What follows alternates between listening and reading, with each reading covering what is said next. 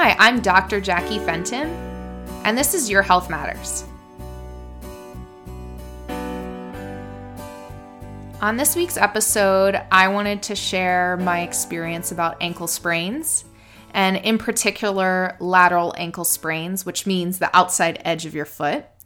This tends to be one of the most common ankle sprains that occurs, and I wanted to share um, how people tend to get really nervous about movement and why movement is really important actually post ankle sprains.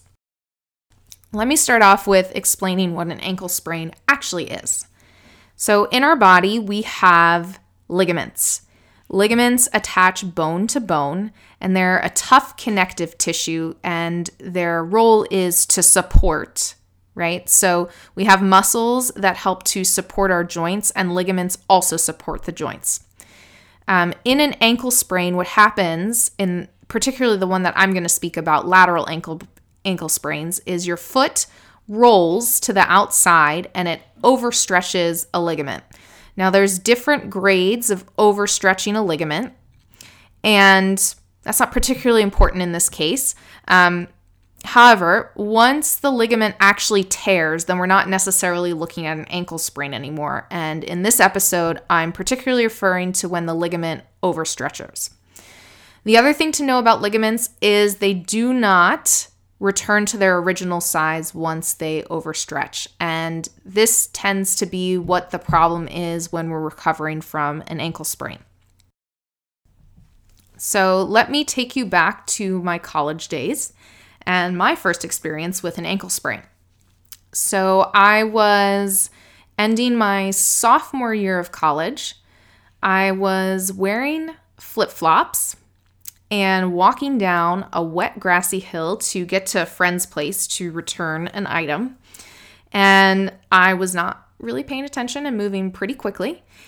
And I rolled my ankle walking down the hill, heard a pretty loud pop, and sat down because the pop was pretty loud and I lost my balance.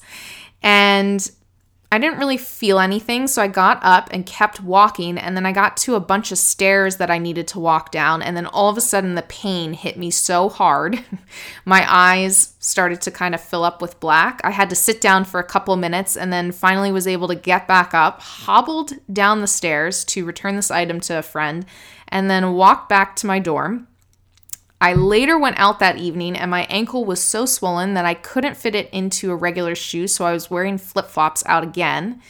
And the next morning, I needed to move out of my dorms. I think I got about three hours of sleep that night. And my mom showed up the next morning and was basically like, What the heck? You haven't even packed your room. And I was like, Well, I sprained my ankle. Um, and even though I had sprained my ankle, I needed to move out of the dorm that day, and my mom and I packed up my entire dorm. I had to go up and down a flight of stairs and walk to the car to get everything out of my dorm room. And I went home that night uh, with my mom, iced my ankle, put some ad, uh, took some Advil, and then two days later, uh, I was on my mom's tennis team at the time, and I had a match to play, and my dad was like, Well, you committed to this match, so you're gonna play. so I basically taped up my ankle um, and then played the tennis match that night. It was still a little sore. Um, and then about a week later, the soreness was gone and the swelling was definitely gone as well. Now, I don't recommend to everyone to go play a tennis match or move out of your dorm out of, after a sprained ankle. Uh, however, I do think my dad was kind of ahead of his time or maybe just really intuitive about how the body should heal um, and just knew that movement was actually going to make it better in the long run. Now, I don't recommend, again, I don't recommend to everybody to go play a tennis match um, or go return to sport immediately after you've sprained an ankle. However, there are certain things that I do recommend uh, you do if you do sprain an ankle. Uh, so the first thing, the first thing I'll say is ice and elevate, and that'll help to get the swelling out of the area. And if you can take Advil, if your stomach can handle that, I recommend taking Advil too. It really helps to decrease swelling. Now the thing is, is all swelling is not bad, right? In the fluid that's coming to an area when you have an injury, swelling is bringing immune cells to help heal anything that might need healing, right? So, swelling's not necessarily a bad thing. However, you want to control it to a certain point so that you will still be able to have uh, good range of motion in your foot. The other thing that I recommend after an ankle sprain is to walk as normally as possible. So, the tendency is when we injure something to not put as much weight or load through that area. And realistically, you want to keep the load for a couple of reasons. So, when you're walking, it naturally helps to move swelling out of your ankle. In your calf, uh, basically, your lymph system is running along with your veins, and in your calf, when your calf muscle activates, it helps to pump swelling out of the area. That is super simplified, but walking helps to basically move that swelling out of the ankle, right? And as the swelling gets out of the area, then you'll be able to have that full range of motion. And that's why you want to walk as normally as possible because if you start to get a limp, you're not using your calf muscle which can pump the the lymph and the and the fluid out of the area. The other thing is, is if you're not walking as normally as possible, you can start to bother your back, can start to bother your knee. So moving through your normal gait will really help to uh, improve your healing time on your ankle sprain. The other thing that you want to do post ankle sprain is actually working on your balance. So, standing on one leg. And this helps to do a couple things. So, first off, it helps to improve your proprioception. And if you're like, what the hell is proprioception? Let me explain. so, our joints and our muscles have um, part of our nervous system tells us where we are in space. And that's basically what proprioception is. When we have swelling in an area, our proprioception is decreased. So we're not quite as great at knowing where we are in space.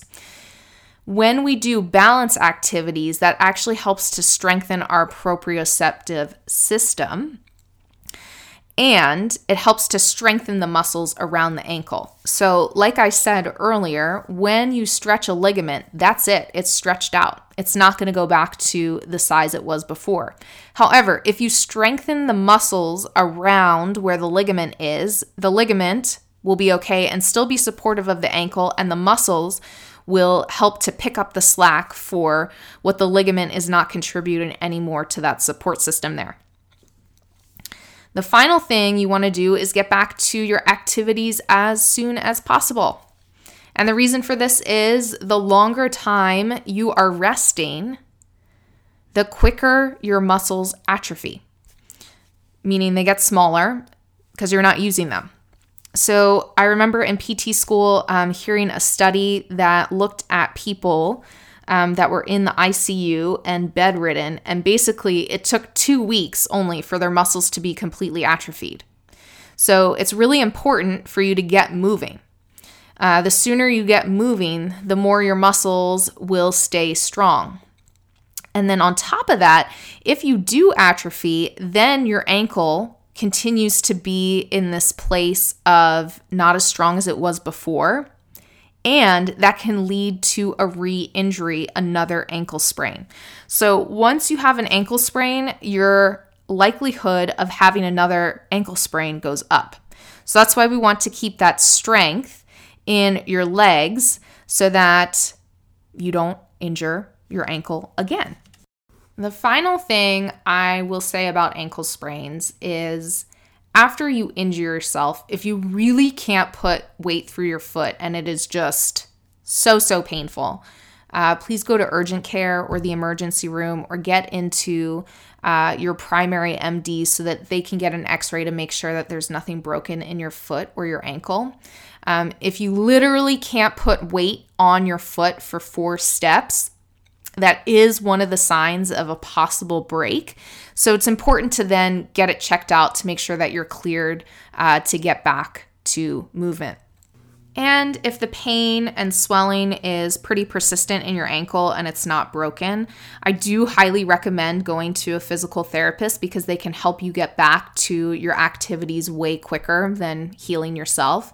Um, I know that not everybody has access to this type of care, so I thought it would be beneficial to share on this podcast ways that you can manage an ankle sprain yourself. And though I really recommend getting help if uh, you aren't really sure what to do in the healing process.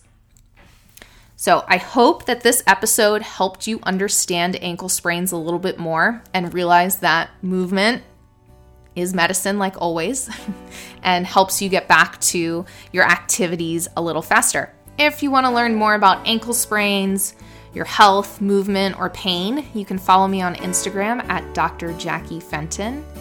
And if you have questions about your health or recovering from an injury, you can message me there. If you enjoyed listening to this episode, please be sure to subscribe and rate this podcast. And thank you so much for listening. Your time really does matter to me, and I look forward to chatting with you next week.